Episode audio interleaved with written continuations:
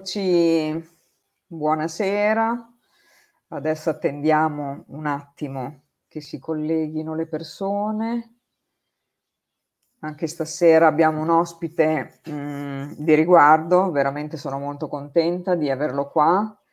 E, mh, mm, lo ringrazio già in anticipo per aver accettato l'invito lui è mh, Valentino Bellucci, ha insegnato presso le università di Macerata e Urbino, attualmente è docente di storia e filosofia nei licei italiani, si dedica da anni allo studio della cultura vedica.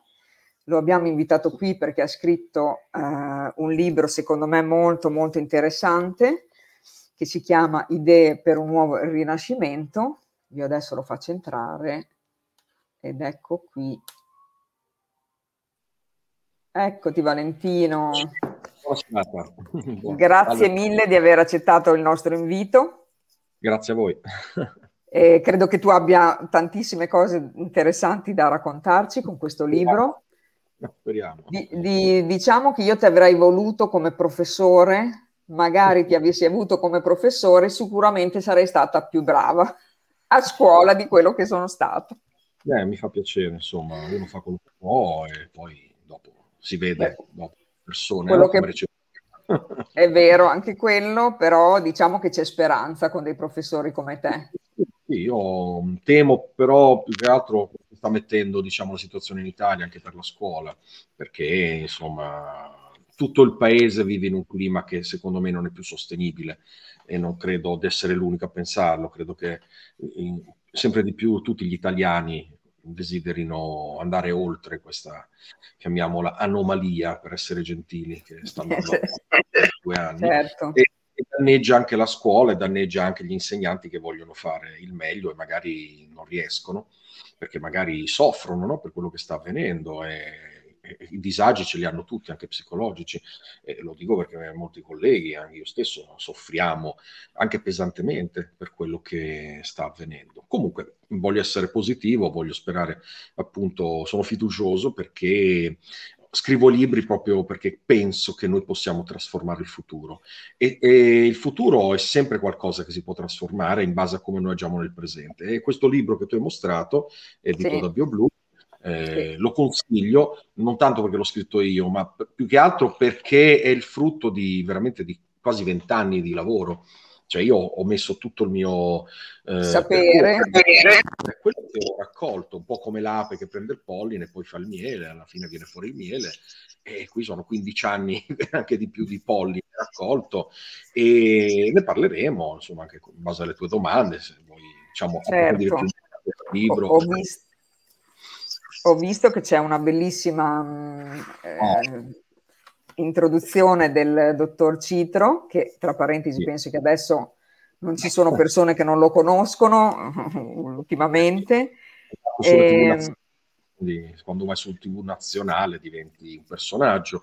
Infatti. E lui è veramente una persona che stimo, un amico, un caro amico. E è anche lui un filosofo in realtà, eh, come dovrebbe essere un vero medico, perché lui è medico, eh, ma anche un grande scrittore, cioè è un uomo del Rinascimento, non a caso è stato gentilissimo, per questo lo ringrazio sempre di aver scritto la prefazione per questo libro, proprio perché è la persona più adatta per eh, diciamo introdurre a questa possibilità che io vedo come qualcosa di concreto, cioè che dopo questo periodo buio, che poi non è che va, non è solo di questi ultimi anni o di decenni, ne parleremo proprio stasera, se non sono l'unico a dirlo, in realtà sono secoli che va avanti questo periodo buio, eh, in realtà millenni, eh, con degli sprazzi, ci sono stati degli sprazzi di luce, però adesso è il momento, visto che stiamo toccando il fondo, veramente c'è questa possibilità. Esatto, esatto, un, veramente un reset. Il reset va fatto, ma non come lo vogliono alcuni, come lo vogliamo noi. Quindi, certo, è un'altra cosa. Esatto, cioè qui veramente dobbiamo ripensare totalmente. Eh, il nostro stare su questo pianeta, perché noi non siamo quegli animali che io amo molto, però gli animali hanno l'istinto, cioè tu non devi insegnare a un cane, un gatto, una papera eh, o un'aquila come devono vivere nel pianeta, perché l'istinto li integra totalmente nel cosmos, cioè nel cosmo loro sono tutt'uno. L'essere umano, e questo lo diceva Pico della Mirandola, uno dei massimi geni del Rinascimento italiano, eh, Pico della Mirandola diceva l'essere umano è un'anomalia, perché l'essere umano si, fa parte della natura, ma nello stesso tempo è tagliato fuori un po' come il, discorso della, della, cacciata dell'Eden, siamo stati cacciati, c'è anche questo significato esoterico no? nella Genesi, noi siamo stati cacciati dal paradiso, nel senso che noi rispetto agli animali abbiamo perso questa, mh, mm, come possiamo dire, questa ingenuità e non sappiamo chi siamo, non sappiamo che cosa ci stiamo a fare, mentre gli animali non hanno questo dubbio esistenziale. E noi abbiamo, diciamo, ci siamo mossi molto male negli ultimi secoli, in particolare negli ultimi decenni, col consumismo, col materialismo, e dobbiamo assolutamente ricostituire a livello planetario, ma io spero che questo parta soprattutto dall'Italia, il nostro stare al mondo, il nostro vivere, eh, progettare tutto. Quindi noi dobbiamo veramente ripensare tutto a livello... Mh, sociale, educativo, ehm, scientifico, eh, ma soprattutto, e questo io lo spiego nel libro, almeno spero di esserci riuscito, come ho detto anche in altre interviste, dobbiamo partire dalla spiritualità, perché se tu non cambi la questione a livello spirituale, non puoi realmente cambiare nemmeno gli altri livelli, perché gli altri livelli io non sono un materialista, cioè per me quello spirituale, la, il nocciolo, non la penso come Marx, per lui bastava cambiare l'economia e cambiava tutto, no, l'economia è una conseguenza di un cambiamento spirituale. E, e, e questo in realtà se uno ci pensa bene, nel Medioevo eh, ci fu un cambio spirituale, ci fu una degenerazione spirituale che poi portò alla nascita di certe banche, di certi interessi, che poi oggi vediamo tutte le conseguenze di questi oligarchie finanziarie che comandano il mondo, ma tutto ha avuto origine da una degenerazione spirituale dove un certo essere umano ha detto no, al, al centro non c'è più il divino, non c'è più l'anima, ma mettiamo la nostra avidità, il fare soldi. E questo Quando è cominciato secondo te, eh, Valentino, tutto questo? Nel tardo medioevo, nel tardo medioevo. Mm, poi sicuramente eh, dopo la peste ci fu questa, eh, questa enorme disponibilità di capitali, perché peste lì veramente ci fu, ci fu qualcosa di eh, emergenziale ai massimi livelli, perché lì veramente mh, venne decimata la popolazione, cioè lì non c'era bisogno di cercare i malati, li vedevi morti nelle strade, non c'era bisogno di statistiche, cioè lì vedevi metà europei morti. E, è chiaro che i sopravvissuti presero tutti i loro beni, tutte le loro case, e quindi ci fu un'enorme ricchezza che in, in alcuni casi venne appunto strutturata anche in eh, potenza eh, bancaria pensiamo ai medici, i medici non vengono a caso dopo, no? e da lì nasce poi l'umanesimo e il rinascimento con questi grandi mecenati. Ecco, Purtroppo oggi invece questi grandi ricconi non, non pensano eh, a investire negli artisti, come invece per fortuna hanno fatto i medici ed altri nel Rinascimento. Oggi investono purtroppo in cose che non sono a nostro vantaggio, anzi solo a loro vantaggio, mentre invece almeno Lorenzo il Magnifico, Lorenzo de Medici, almeno capiva il, no, il fare arte, l'importanza di arricchire, no? di arricchire proprio se stesso, ma anche i cittadini con eh, architetture, eh, con dipinti, con sculture. Certo, è chiaro che erano opere che soprattutto stavano a casa sua, però le cose architettoniche oggi sono tesori di tutti.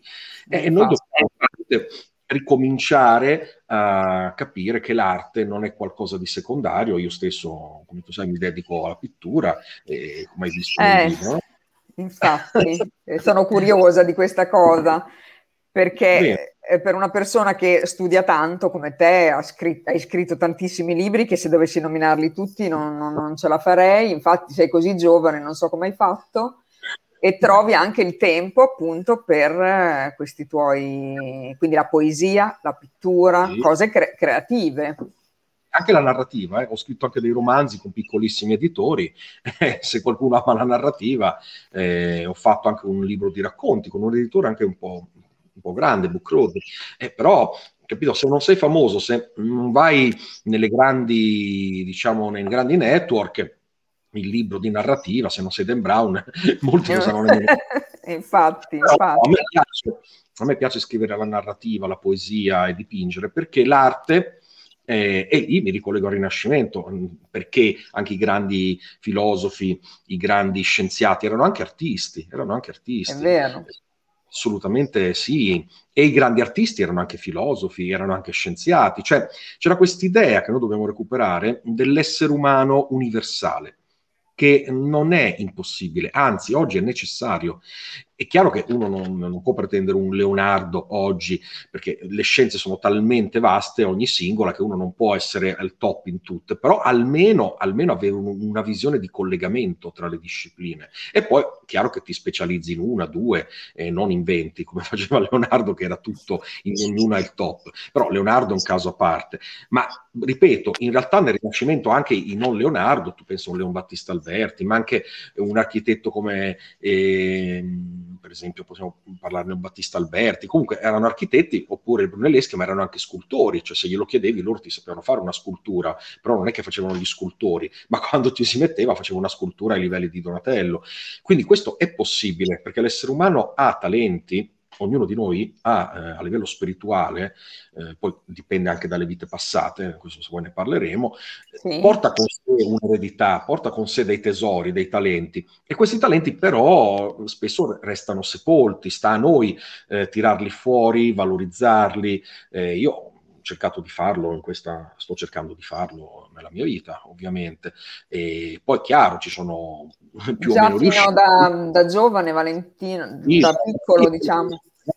Ma io avevo 15 anni, 15 anni rimasi molto attratto da una vetrina che aveva il cavalletto, c'era la tela, pennelli, colori, e in maniera inspiegabile, poi analizzando anche a livello più profondo, perché dopo ho fatto una ricerca interiore, ho capito che dipingevo già in altre vite, quindi que- quell'interesse era inspiegabile, ma in realtà tu sai che hai dipinto eri pittore in altre vite, e quell'attrazione, un altro perché non ce l'ha, io invece volevo subito prendere quei pennelli, quei colori, quelle tele, ho iniziato a dipingere, ovviamente come autodidatta, poi ho avuto la fortuna di incontrare eh, dei grandi pittori, alcuni allievi di Annigoni, Annigoni per chi non lo sa, ed è grave se qualcuno non lo sa, Pietro Annigoni è stato uno dei massimi pittori del Novecento, grande pittore italiano, secondo alcuni uno dei più grandi pittori eh, degli ultimi secoli, e con questi allievi di Annigoni ho sono riuscito a migliorare tecnicamente, eh, come vedi. Però era già una tua dote naturale, diciamo. Cioè ci deve essere una propensione. Poi questa propensione eh, è come un focus, no? È una cosa dove tu focalizzi la tua energia, però la devi coltivare. Cioè, pensa anche Mozart. Cioè, Mozart era già musicista in altre vite, perché a tre anni componeva e suonava il pianoforte, non è una cosa normale che un bambino... No, per niente. No, no però, però, comunque anche lui non è così, ah vabbè sono Mozart quindi mi metto lì e faccio così magicamente, no, lui era uno che stava otto ore a pianoforte tutti i giorni, si esercitava e, e quindi pensa, no, le persone che non hanno quel talento cosa dovrebbero fare? E il punto è che noi dobbiamo, dobbiamo siamo qui per questo, mh, mm, attivarci, non essere pigri. Mio maestro della Bhakti mi diceva l'essere umano per farcela mm, deve solo vincere la pigrizia. Noi abbiamo un unico problema, la pigrizia. Se noi riusciamo e per fare questo... Esatto, se noi, l'unico vero nostro nemico che ci impedisce di tirare fuori questi talenti e fare in modo che poi se lo fanno tutti, veramente viene fuori un nuovo rinascimento e se noi vinciamo la pigrizia riusciamo a fare tutte queste cose straordinarie. È chiaro che insomma è un lavoro, è un lavoro che richiede anni eh, di introspezione, eccetera, eccetera. Quindi c'è un lavoro su di sé ovviamente da fare, no? Per, ehm... Molto anche, sai, credere in se stessi, perché magari se uno ha poca stima di sé dice ma cosa dipingo, tanto io non valgo niente, oppure poi dopo non bisogna cadere nell'estremo opposto, il narcisista che dice io sono il migliore in tutto, eh, che poi alcuni grandi artisti erano anche narcisisti, però diciamo non è una cosa sana, perché invece un Annigoni era estremamente umile, faceva certo. dei capolavori però non era mai soddisfatto, eh, oppure anche un Beethoven che stava lì a modificare, eh, cioè ci sono i manoscritti di Beethoven dove vedi che lui eh, non è come quelli di Mozart, i manoscritti di Mozart sono senza correzioni, quasi, perché lui praticamente l'ispirazione era quasi una canalizzazione. Mozart riceveva la musica dall'alto e lui scriveva perfettamente. Invece Beethoven era un artigiano e ci sono una marea di pentimenti, di riscritture, cioè riscriveva la stessa battuta anche dieci volte. Infatti i suoi manoscritti sono un macello, chi si conosce un po' la musica sa di questa cosa di Beethoven. E quindi anche se sei un Beethoven devi comunque lavorare e lavorare anche sulla tua autostima, diciamo, che deve essere un equilibrio sia dal non demolirti troppo, ma nemmeno incensarti troppo. Cioè, avere questa idea che noi siamo uno strumento di qualcos'altro. Eh, qualsiasi cosa facciamo, che, che, tu sia un contadino, un cuoco o un poeta come Dante, tu sei comunque uno strumento di qualcos'altro, perché noi siamo parte di... Quindi diciamo che c'è qualcosa di più grande di noi che... Eh, Sì, sì, eh, le religioni lo chiamano Dio io nel libro parlo della Dea. Ecco, questo è un punto fondamentale secondo me per avere un nuovo rinascimento. Finalmente. recuperare il divino femminile, perché nei monoteismi Dio solo al maschile, Allah, Yahweh, Geova, e sono tutti uomini, è, è un uomo, praticamente Dio, punto. E la Dea dov'è? La Dea c'era, la Dea mh, in Europa, ma in India ancora c'è la Shakti, tutte le divinità, no? eh, se pensiamo alla sposa di Shiva, Radharani, la compagna di Krishna, cioè la dea è fondamentale perché non esiste il Dio, sono sempre due polarità senza la dea, anzi il divino femminile sostiene quello maschile, se viene a mancare la dea il Dio degenera e degenera come? Con le religioni che conosciamo negli ultimi millenni, che sono ovviamente religioni maschiliste, dove la donna è stata eh, totalmente mh, schiavizzata, no? la storia lo dice estremamente, in modo estremamente chiaro, e la risposta non è un femminismo materialistico eh, e come a volte vediamo, no? un femminismo femminismo astratto, no, il divino femminile è quello che deve rinascere nella donna, cioè recuperare questa dea che c'era anche in Europa eh, prima diciamo della civiltà, eh, quella che noi conosciamo storicamente, che ha avuto inizio circa 5.000 anni fa, ed è lì che sono iniziati i guai nella civiltà europea, con tutte queste civiltà, diciamo così, patriarcali, ma prima c'era una civiltà matriarcale, la Gimbutas, io la cito nel mio libro, eh, la Gimbutas, straordinaria archeologa, antropologa, ha dimostrato che c'era questa civiltà nel Mediterraneo dove eh, veniva adorato il divino femminile soprattutto, e le donne prendevano le decisioni più importanti ed erano civiltà pacifiche, civiltà dedite all'arte, non, non conoscevano guerra, strumenti eh, per uccidere. Poi cosa è successo? Dal nord ci sono state delle migrazioni, dal nord Europa sono discese queste tribù, i Kurgan, che hanno spazzato via questi qui che erano indifesi e da lì è iniziata un'altra civiltà. E questo ha dato inizio al Kali Yuga, perché io poi ne parlo sempre nel mio libro, nella seconda parte, i testi vedici, i testi indiani ci dicono come va la storia. La storia non è una linea che parte da una specie di scimmia che non si sa come diventa umana, cosa che veramente ridicola, perché ci sono scienziati, e io li cito, che demoliscono la teoria dell'evoluzione, perché è veramente una cosa inspiegabile che un animale possa iniziare a parlare, perché ripeto, l'animale è un mondo a parte, l'uomo è qualcosa che è stato progettato, eh, anche l'animale è stato progettato, perché i, i Veda ci dicono che tutto ciò che esiste in questo universo è un progetto che ha uno scopo ben preciso e l'essere umano è stato progettato per, eh, suo, per, questa sua crescita spirituale, per questo suo compito spirituale. E quindi è molto importante capire che la storia non è una linea, ma è ciclica. Ci sono già state civiltà eh, molto più avanzate di questa, negli yuga, yuga in sanscrito vuol dire proprio epoca, una sorta di, diciamo, periodo storico molto lungo, ci sono quattro yuga fondamentali che formano un grande ciclo e poi quando finisce si ricomincia e quindi sono cicli, come del resto vediamo in natura, anche la natura è ciclica, le stagioni e noi siamo nel Kali Yuga che ha avuto inizio 5.000 anni fa. Quindi adesso stiamo, stiamo nel nostro ciclo, diciamo. Sì, siamo in, una, in, un'epoca, questa del Kali Yuga, un'epoca oscura. Il Kali Yuga viene descritto come l'epoca buia, come l'epoca, come l'epoca diciamo così, del, dello scontro, dell'ipocrisia, della degenerazione, dove le facoltà diminuiscono. E tutto il contrario del, del mito del progresso che già Leopardi prendeva in giro, perché in realtà Leopardi aveva capito che tutta questa scienza, diciamo così, materialistica non era un progresso, ma in realtà era per mascherare lo vediamo, questo abuso di tecnologia maschera la degenerazione spirituale, lo vediamo nei giovani, nei ragazzini. Eh, io ormai li conosco da vent'anni, ho visto varie generazioni nelle mie classi e vedo ogni volta dei quindicenni che sono sempre più mh, poverini inglobati dagli smartphone. Non è, non è, lui che usa lo smartphone, è lo smartphone che usa lui praticamente.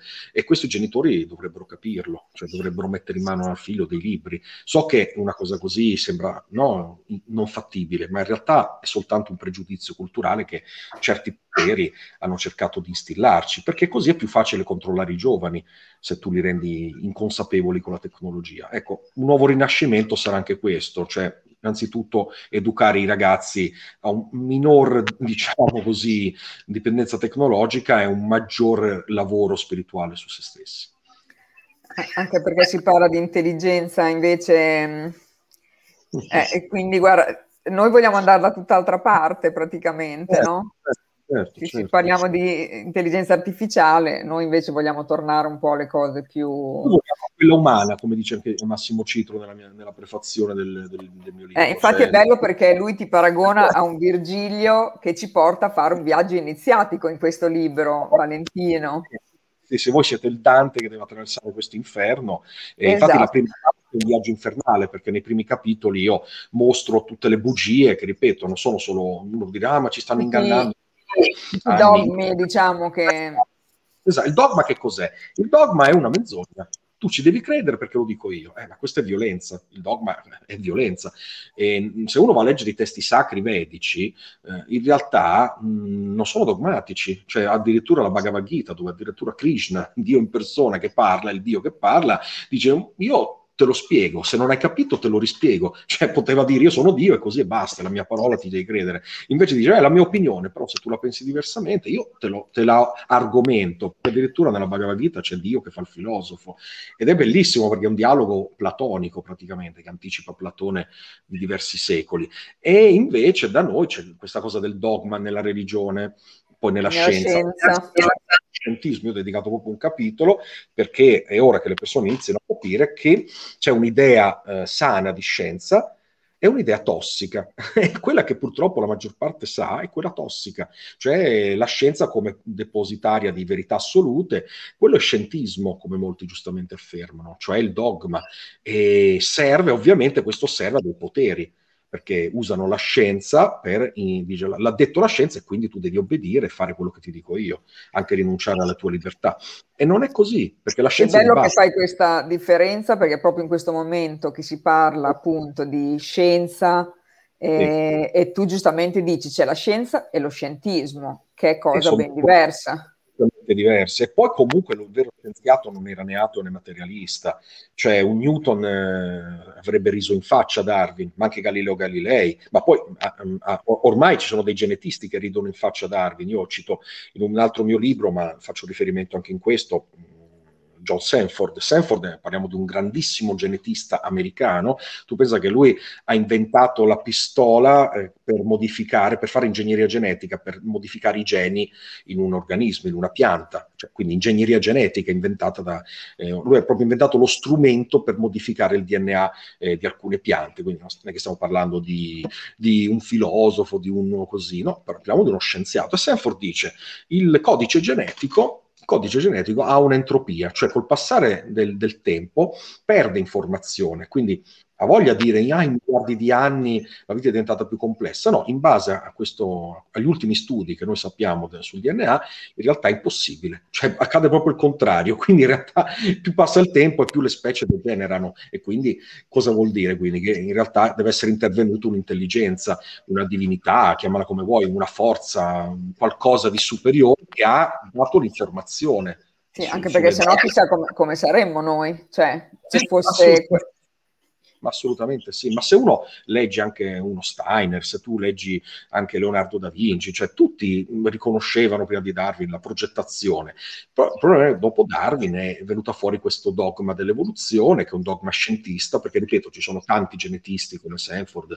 In Italia abbiamo avuto Giuseppe Sermonti, con cui ho parlato, adesso lui non è più in vita, ma anni fa io parlai con, eh, con Sermonti che mi disse mi hanno rovinato, perché io mi sono azzardato a dire che questa teoria non sta in piedi geneticamente praticamente mi hanno massacrato e ne parlava con una tristezza infinita. Io lo cito, i suoi libri ormai non si trovano più. Lui scrisse un libro bellissimo che si intitolava Dimenticare Darwin. cioè, non so se è chiaro un titolo che così. Più di così. è scritto uno scandalo, perché è scritto da un genetista e da, e da un paleontologo. Quindi... Sì, perché lui diceva i fossili ci mostrano che non c'è il passaggio da una specie all'altra, ogni specie è apparsa, non, è un mistero, non lo sappiamo, quindi dovrebbero avere l'umiltà che Einstein aveva di dire non lo so, cioè di dire io non lo so da dove viene il pesce, il rettile, l'uomo, ci sono, eh, boh. possiamo solo dire mazza che progettazione straordinaria, che meraviglia. Invece questi siccome non lo sanno, ma non lo vogliono ammettere, dicono ah, ma piano piano il pesce è diventato un rettile, però se tu gli, gli chiedi come, loro dicono ah, è un dogma, tranquillo. È così. cioè, non si può spiegare. lo applicano su tutto, capito? Gli scientisti, ma gli scienziati onesti, Sermonti, Sanford, eh, c'era anche il francese Jérôme Lejeune, è stato un grandissimo genetista. Cioè, eh, questi erano mosche bianche, perché ci vuole coraggio andare contro, perché poi ovviamente ti metti contro un certo gruppo di potere. Anche tu ne hai avuto, eh Valentino? Vabbè, io, io, io blu ne ha avuto, ma lui ne ha sempre, bio blu, di coraggio, no, diciamo ringrazio tantissimo l'editore Messora che ha veramente un grande coraggio e, e lo dimostra ogni giorno. E senza di lui ovviamente questo libro non sarebbe oggi disponibile ed è, ed è, un libro che sta andando a livello nazionale anche piuttosto bene, speriamo sempre di più, ma ripeto non perché perché io ho visto che non l'aveva scritto nessuno, allora ho detto allora bisogna che le metto insieme io i pezzi di questo mosaico per far capire quanto nei secoli non siamo stati ingannati eh, ed è ora che ci svegliamo ed è ora che troviamo conoscenze di civiltà antiche che troviamo in questi testi eh, della lingua appunto vedica, il sanscrito, il Purana, le Upanishad, dove ci sono in queste scienze, per esempio la Ayurveda, la medicina indiana che è meravigliosa, dove noi possiamo veramente ricostruire una, una civiltà nuova, nuova ma nello stesso tempo antichissima. Questo è il punto fondamentale. Certo, ehm, infatti tu parli tanto di misticismo in questo libro, secondo te come mai che non se ne parla proprio? Si ha paura io... dell'uomo libero in una eh società... Sì. Esatto, bravissima, perché il mistico chi è? Il mistico è l'essere umano che non ha paura. Quando dicono non abbiate paura, ma per non avere paura tu devi essere un mistico. Il mistico è quello che ha realizzato eh, questa sua essenza, ciò che noi siamo, non il corpo, ma un'essenza spirituale che ogni tradizione chiama a modo suo, l'anima, il sé, l'atman, jivatman, quello che vuoi, e, que- e capisce che, quindi, essendo tu un essere eh, spirituale, eterno, immortale, non hai paura di nulla. Ma il mistico l'ha realizzato questo, cioè lo sente, non è solo una cosa astratta, concettuale. E quindi uno come un mistico tu non gli puoi fare niente cioè lo puoi ricattare all'infinito, lui non farà mai quello che dici tu. È un grande mistico che nella storia ha agito e che ha dato molto fastidio, per esempio, era Gandhi. Il caro eh, Mahatma, ecco. che è una grande anima, il Mahatma Gandhi, io lo cito perché presto inizierò anche con la, la, piattaforma di Luca Nali e lo ringrazio, no? questa serie di lezioni. Me l'ha detto Luca, ci siamo visti proprio ieri, era da noi. Esatto, e sarebbe ora di far arrivare alle persone la Bhagavad Gita, di farla arrivare veramente. E io mm, voglio far arrivare questo testo appunto la Bhagavad Gita, che è un testo in realtà famosissimo, cioè in, in, in, Europa è dal 700, fine 700 che è noto, ed era un testo stimato da tutti i grandi, cioè Goethe, Hegel, Schopenhauer, cioè tutti i più grandi intellettuali artisti dell'Ottocento, tra 7 e 800, consideravano la Bhagavad Gita un testo incredibile. Gandhi diceva questo testo è la mia seconda madre, pensa che cosa diceva uno come Gandhi, perché mh, Gandhi traeva ispirazione da questo testo, cioè Gandhi è stato Gandhi perché ha tratto, ecco perché è fondamentale, invito le persone a immergersi in questi testi, perché ti trasformano. Gandhi non era così, cioè lui era stato educato a Londra, eh, chi ha visto il film sulla sua vita. No? Sì, io l'ho Gandhi... visto e in effetti il primo Gandhi è irriconoscibile praticamente. Eh, occidentale, educato, era un avvocato, tutto in giacca e cravatta, con la puzza sotto il naso, non era manco vegetariano. Poi dopo è diventato Gandhi, ma dopo, perché ha avuto una bella botta quando ha visto in Sudafrica l'apartheid. Mi pare che l'apartheid ogni tanto ritorni, no? questa cosa di le persone. Non so. Non Diciamo perché, Valentino. So, anche questa è la storia ciclica, eh? però, ripeto, ogni apartheid alla fine crolla. Eh? Attenzione a chi fa l'apartheid, perché dopo si paga, perché c'è il karma, anche qui bisogna stare attenti. E comunque Gandhi eh, disse, guardate, io sono una persona, non sono nessuno, il mistico, proprio perché scopre la sua anima, capisce eh, che l'anima è qualcosa di infinitesimale, cioè che il divino in realtà è infinito, e quindi l'orgoglio non c'è nel mistico. Eppure ha questa forza, cioè lui ha trascinato gli indiani, cioè ha trascinato milioni di hindu, cioè ha trascinato un popolo intero alla disobbedienza, ha trascinato un popolo intero a non obbedire all'impero inglese, a dire ok, questi ci hanno occupato, ci hanno gli eserciti e noi non abbiamo le armi, come facciamo a sconfiggerli? C'è un solo modo, smettiamo di fare quello che ci dicono, vediamo chi resiste di più. Alla fine ha vinto Gandhi. Churchill era ossessionato da Gandhi, ha detto questo qui non ce la facciamo perché fa i digiuni, eh, eh, muove milioni di persone a disobbedire, eh, questi non hanno più paura, nemmeno se gli spariamo, allora prendiamo e andiamo via. Ecco perché è molto utile Gandhi. E Gandhi era un mistico, come Giovanna d'Arco, come eh, lo stesso grande scienziato, molti non sanno che Einstein, per esempio, coltivava la spiritualità, aveva un maestro. Aveva anche un, un maestro spirituale, Gandhi. Eh?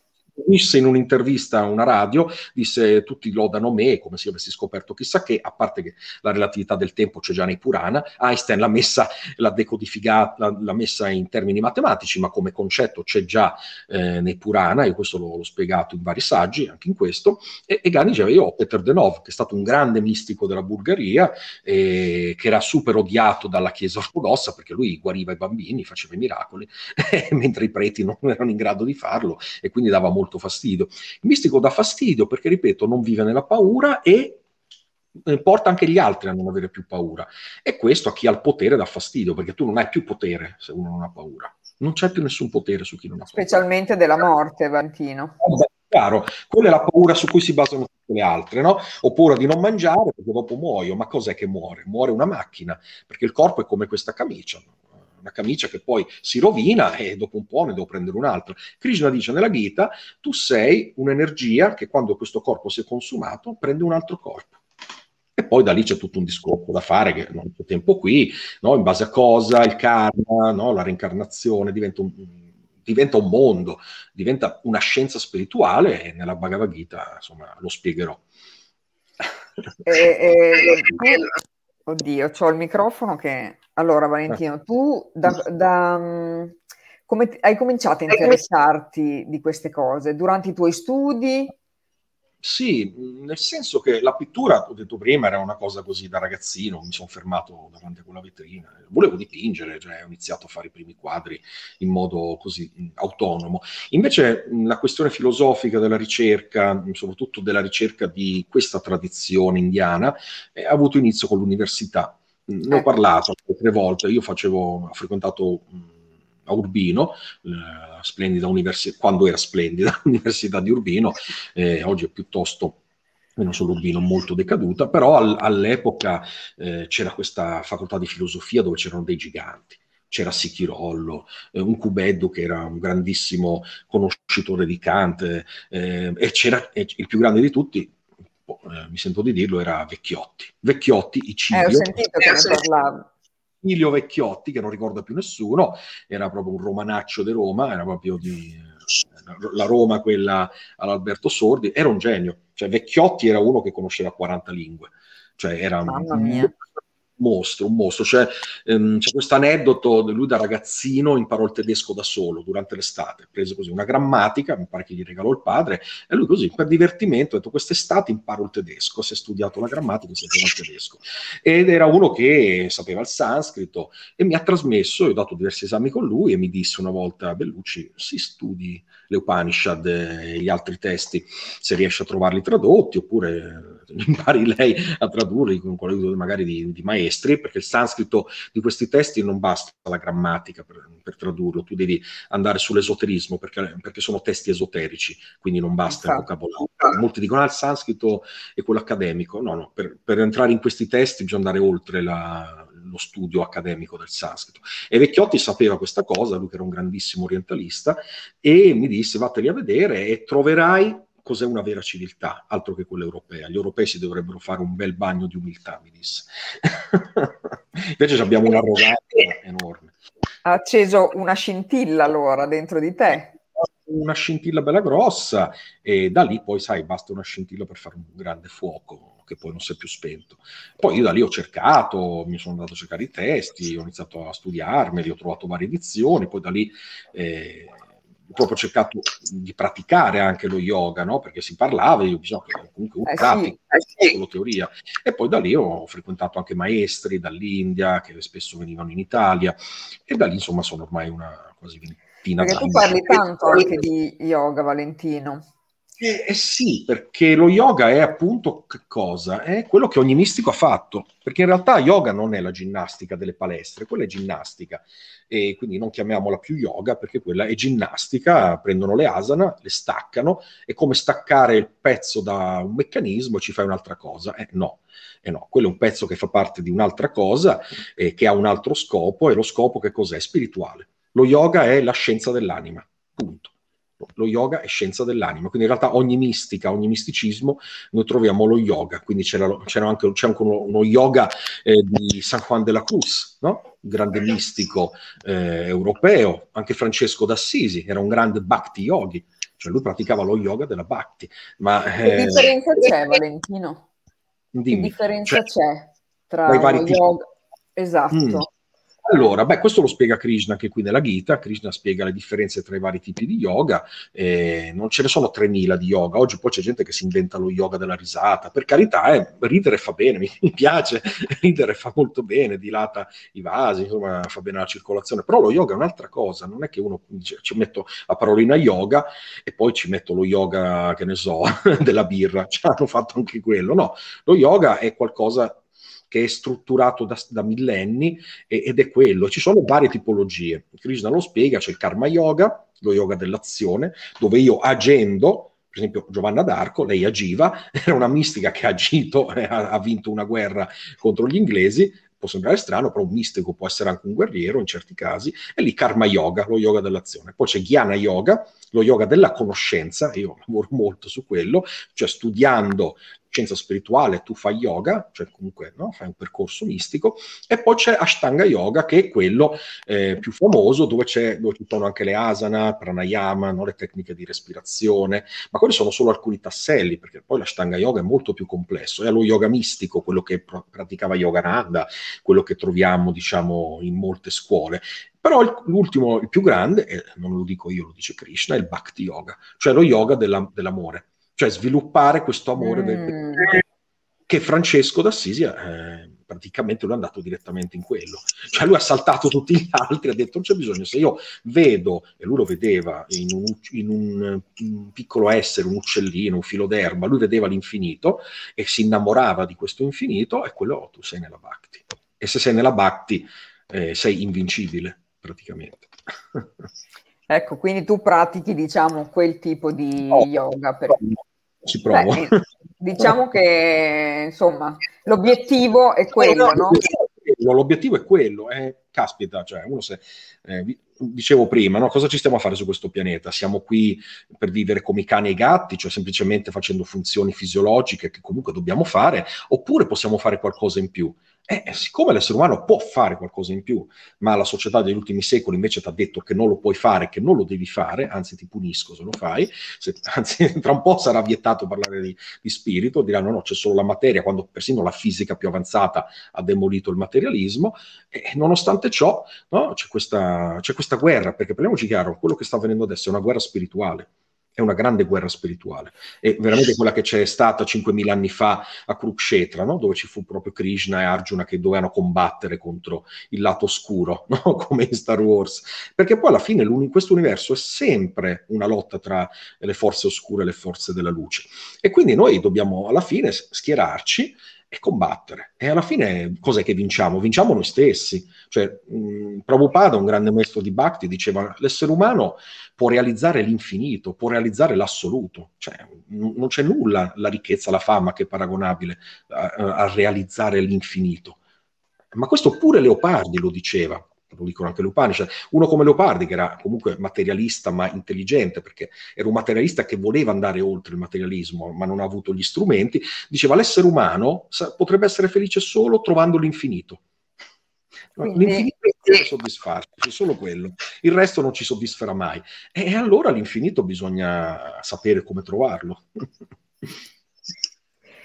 E infatti mm, Massimo Citro dice che il tuo libro praticamente è una buona ricetta medica per lo spirito e per l'anima. Direi che ti ha fatto un grandissimo complimento.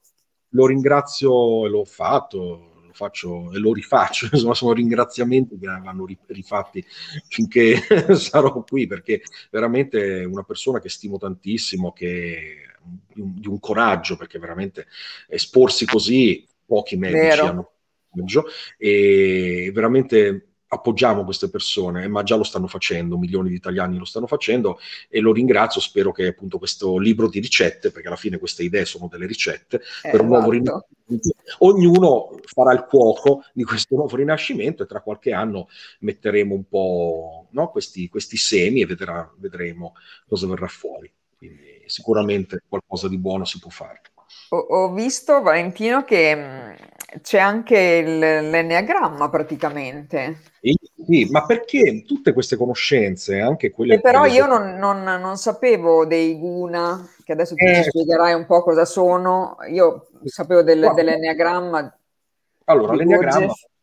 Sì, praticamente Gurdjieff era un iniziato, no? chi non conosce Gurdjieff, c'è anche un bellissimo film che è stato tratto dalla sua autobiografia, Incontri con uomini straordinari, e c'è un film non, non, doppiato purtroppo, eh, questo è un peccato, però mi pare che c'è quel sottotitolo in italiano, dove si vede come Gurdjieff da bambino, poi crescendo, finalmente aveva anche lui questa ricerca, non gli bastava la vita che facevano gli uomini comuni, diceva ma tutto qui si riduce solo a questo, a vivere in maniera così, fare le cose materiali e poi muori e fine tutto così, solo per lavorare e soddisfare il corpo. Allora lui cercava di più, di più, è entrato in contatto con questi circoli esoterici di maestri e soprattutto in Oriente, si è spostato molto in Oriente e ha trovato delle risposte, tra cui anche questa, queste conoscenze, questi frammenti, frammenti di un insegnamento sconosciuto. sconosciuto lui ha portato dei frammenti, ma l'interezza si trova nei Purana. Cioè nei Purana noi troviamo tutto e non solo dei pezzetti che Gurdjieff ha portato e anche lui ha avuto coraggio, ha fatto un enorme sforzo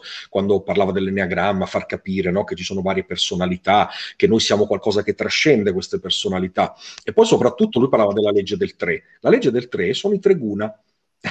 se uno ecco, la spie- spiega un po' così i guna cosa sono? Mm, praticamente sono delle strutture, sono delle modulazioni.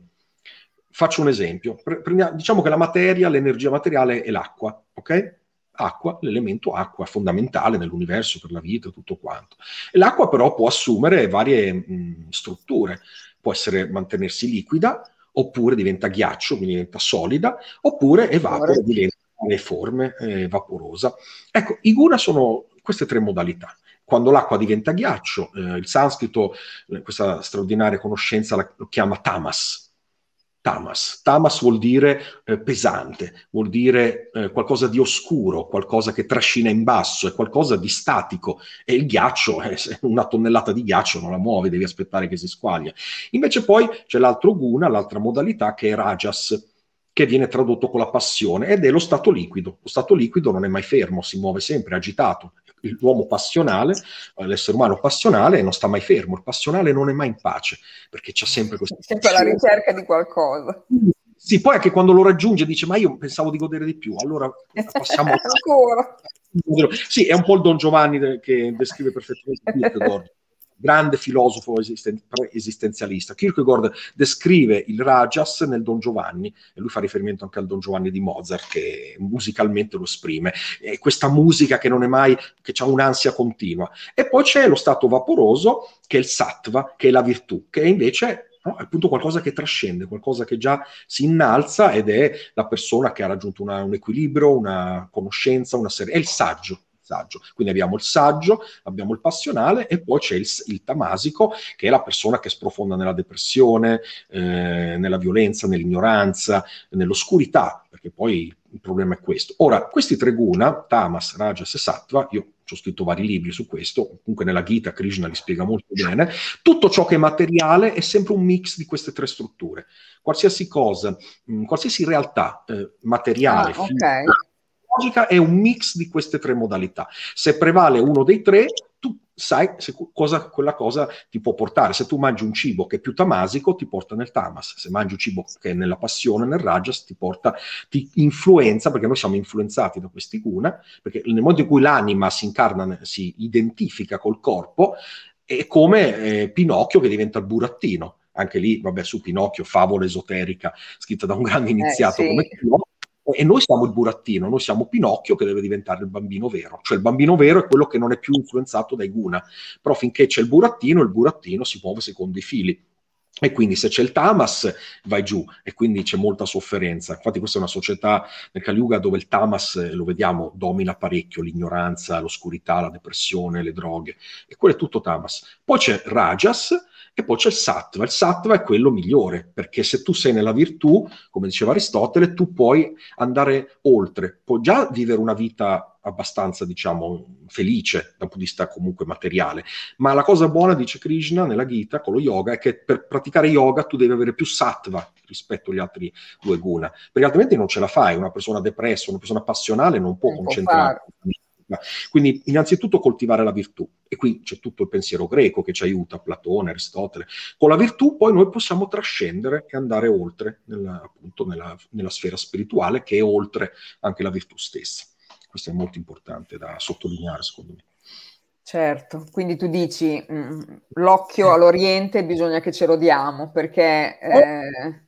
Sì, perché ci aiuta a capire meglio anche tutto quello che noi abbiamo in Europa, che è straordinario, ma la radice è lì, perché Pitagora è la base, senza Pitagora, cioè, parliamoci chiaro, la parola filosofia è di Pitagora, cioè l'ha inventata lui la parola filosofo, e, e da Pitagora poi viene Platone, da Platone viene Aristotele, e, e, da lì viene tutto, cioè tutta la cultura, anche il Rinascimento, non a caso che Raffaello ha fatto la scuola d'Atene e ci ha messo Leonardo nelle fattezze, no, Platone nelle fattezze di Leonardo, eh, non è un caso perché la cultura greca è alla base no, di tutto quello che poi è venuto nel, nei, nella, nella nostra realtà eh, che ancora oggi viviamo, anche se abbiamo perso molti pezzi, ma la, la, la realtà greca ha le sue radici in, in altre culture e perché Pitagora ha viaggiato molto. Pitagora eh, visitò l'Egitto, visitò anche l'estremo oriente, alcuni dicono addirittura l'India. E io sono convinto che lui riuscì ad arrivare anche in India e portò poi queste, queste, questi insegnamenti come la reincarnazione, eh, anche il vegetarianesimo, che i pitagorici erano molto, molto, eh, diciamo così, sapevano l'importanza che quello che mangi poi influenza la mente. E questo oggi noi lo stiamo scoprendo. Cioè, sono recenti gli studi che sì. dicono che il cibo influenza la nostra mente, eh, per esempio i cibi... Zuccheri... Cioè lo zucchero è un veleno e altera la mente, ma tutto ciò che noi mangiamo forma la nostra mente, dice la Ayurveda. E quindi stai attento a quello che mangi, perché è quello che penserai dopo. Quindi se mangi male, pensi male. Quindi dobbiamo stare molto attenti all'alimentazione. È, io gli dedico molte pagine in questo libro all'alimentazione. Eh, infatti, è molto interessante anche per quello. Anche tu comunque sei d'accordo, perché qui mh, parli di un poeta che dice che il, qualcosa del Rinascimento sembra che sia... Mh, è diciamo, un po' così abbozzato. Incompleto, no? Sì, sì, perché alla fine è stata una grande primavera. Questo poeta che io amo tantissimo, che è Rilke, Rilke è un poeta sommo, eh, veramente noi abbiamo dei tesori incredibili. E Rilke, se tu leggi certe sue poesie, cioè, dice le stesse cose dei Veda, cioè, e questa è la cosa straordinaria, che la mistica alla fine è una dimensione che unisce tutte le, tutte le grandi cose. E eh, Ricche diceva proprio questo, cioè Michelangelo, Raffaello, rappresentano una primavera che doveva diventare estate, no? la primavera poi sfocia, matura nell'estate, i frutti maturano poi certo. col calore, Invece si è bloccata. Perché si è bloccata? Perché siamo nel Kali Yuga e io per esempio ho un albero che fiorisce troppo presto, basta un, una notte troppo fredda e, e ha seccato. Sì, fine, cioè tutti i fiori che potevano diventare frutti li ha bruciati tutti.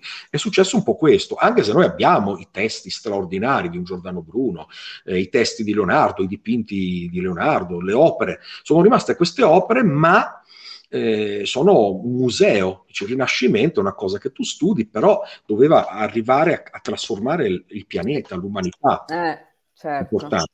Ecco perché il nuovo Rinascimento dovrà portare, si spera, a compimento quello che non, è, non hanno riuscito, non sono riusciti a fare questi giganti secoli fa.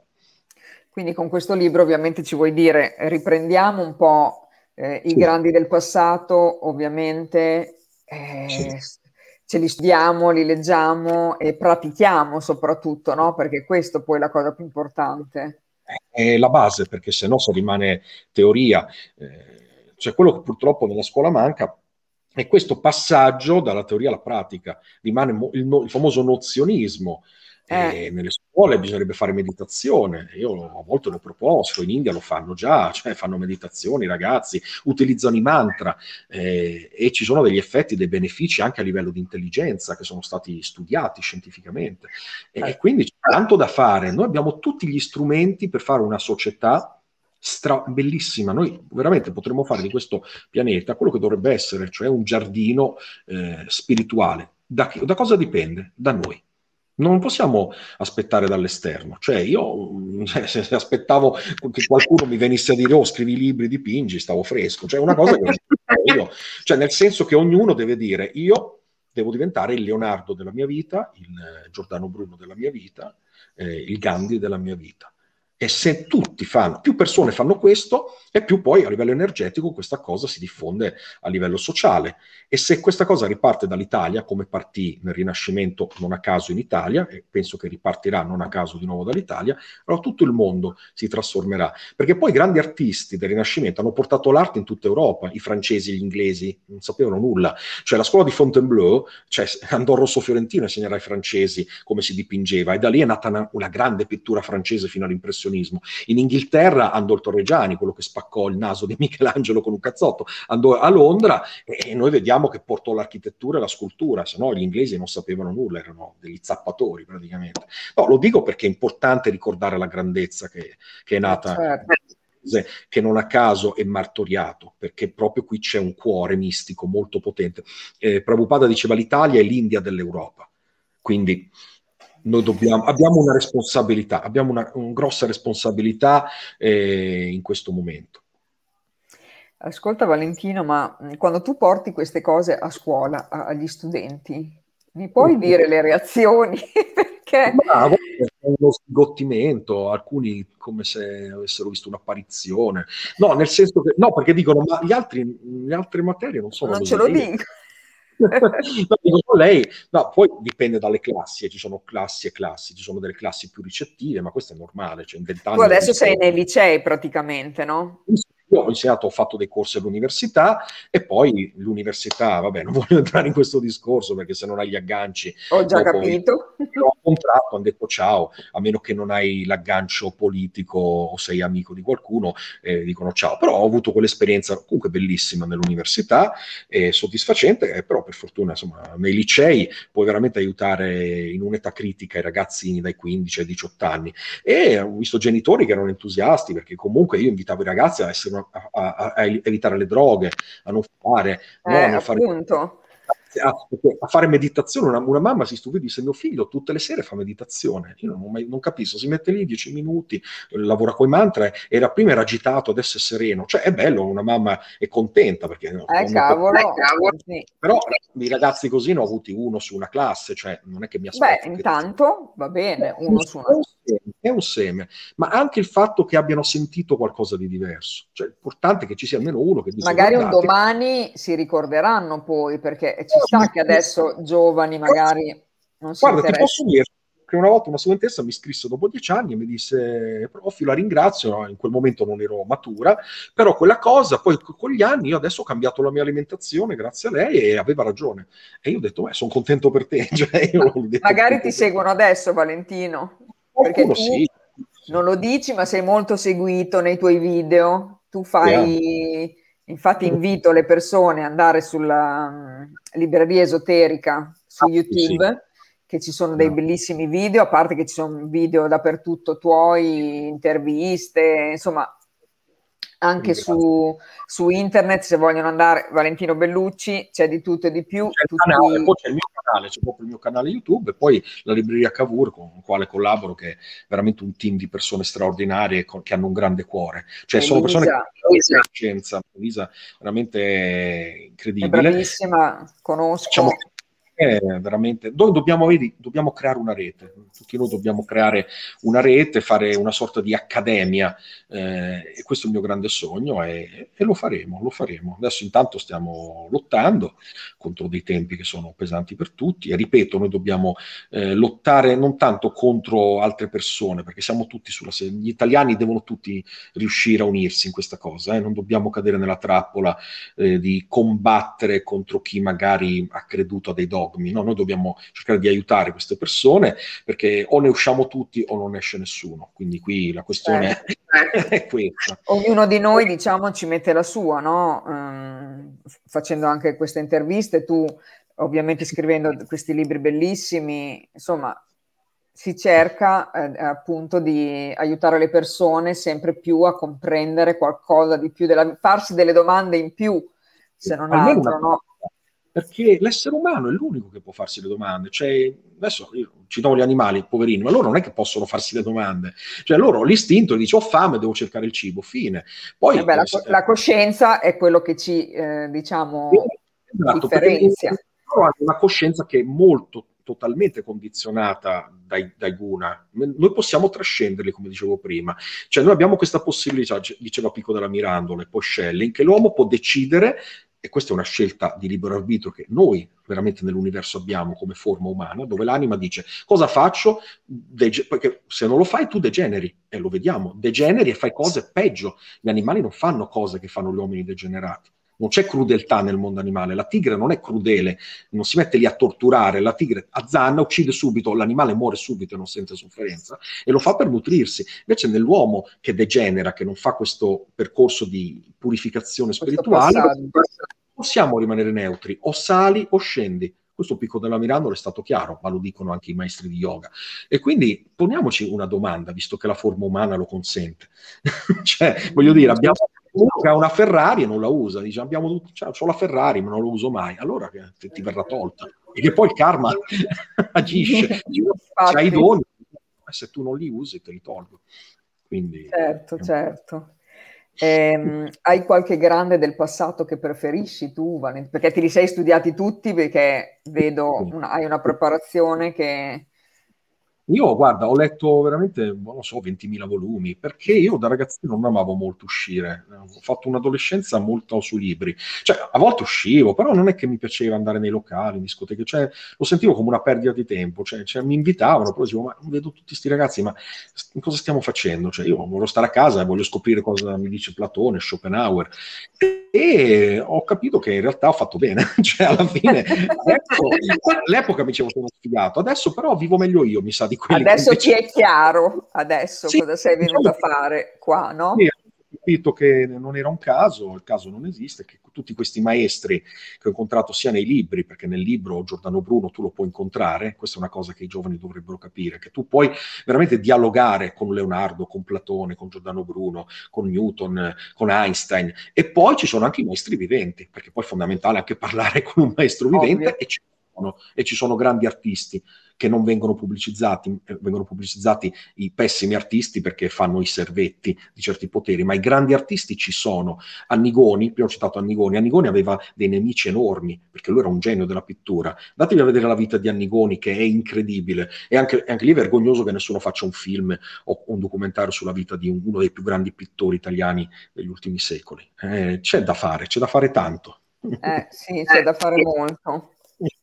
Qualcuno che ti ha influenzato più di qualcun altro, Valentino? Eh, dipende, nella filosofia sicuramente Platone, sicuramente Platone, eh, poi filosofi del Rinascimento, eh, sicuramente Pico della Mirandola che ho citato, Marsilio Ficino, Schelling, Schopenhauer, Nietzsche eh, e poi vabbè, tutta la grande scuola del pensiero greco, tutta quanta, perché poi Platone, tutti hanno fatto i conti con Platone, eh, ma anche i presocratici, eh, se noi andiamo a vedere i frammenti dei presocratici, il grande Giorgio Colli diceva eh, non solo Pitagora, anche Empedocle e, e altri erano degli yogi, erano dei mistici, erano degli sciamani avevano dei poteri di guarigione. Parmenide, per esempio, era anche un guaritore. Questo pochi non te lo dice nessuno nei manuali di filosofia.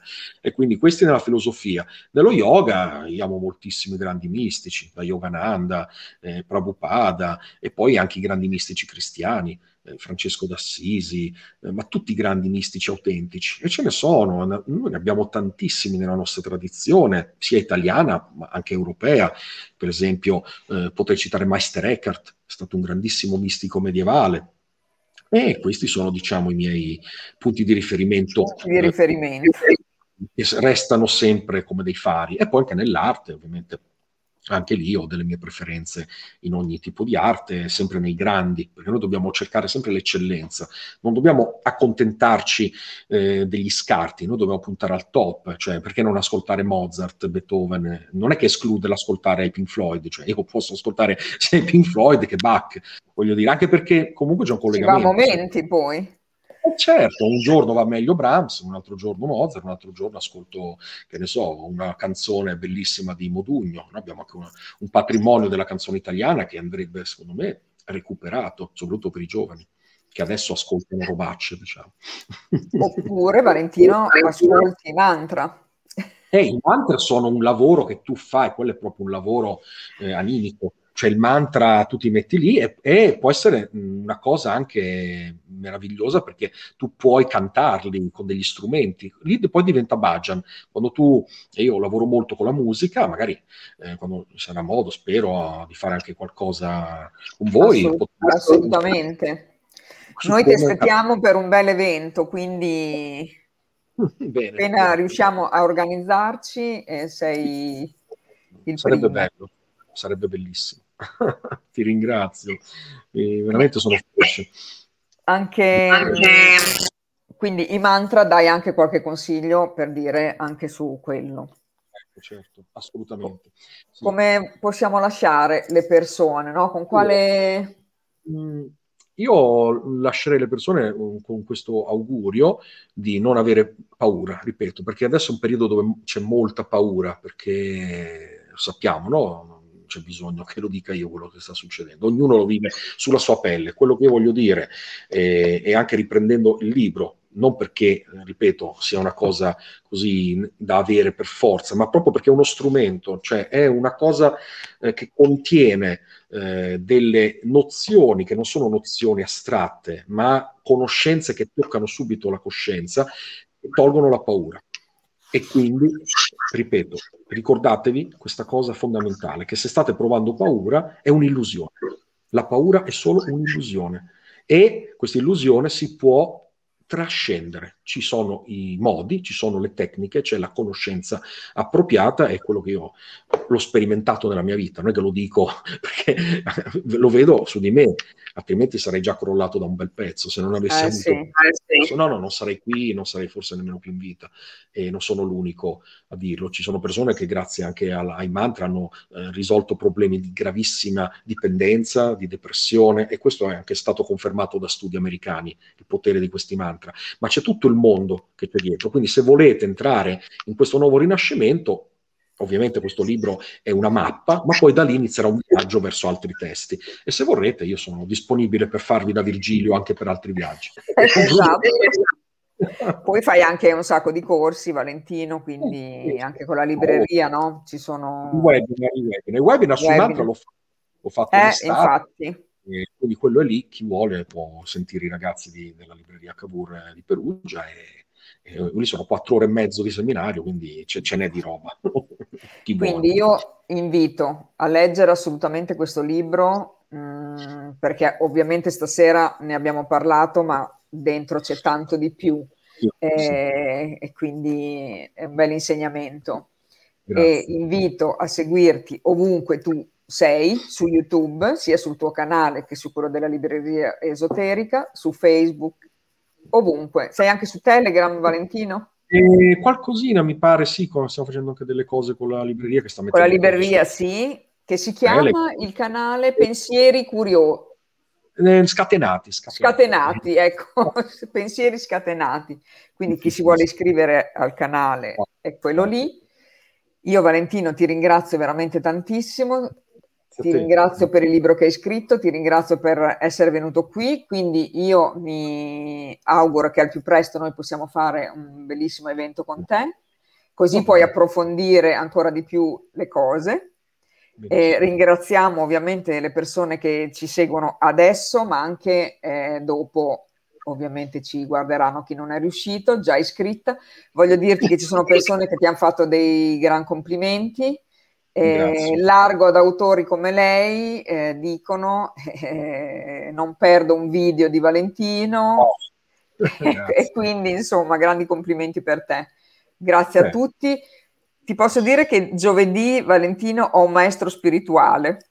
Ah, wow, Se per caso ti va, è un maestro di yoga, di meditazione e tutto. Quindi non so se lo conosci, è il maestro Andrea Di Terlizzi, eh, ho sentito il nome, però non in maniera approfondita. Eh, guarderò, vi seguirò. Così Bravo, seguici, lo dico anche alle persone che se volete venire giovedì. Okay. Salutiamo tutti quanti, buonasera a tutti, buonanotte, grazie Valentino, grazie, grazie, grazie davvero. A prestissimo. Spero Ciao. che torni comunque. A presto. Certo. Ciao. Ciao a tutti, buonanotte.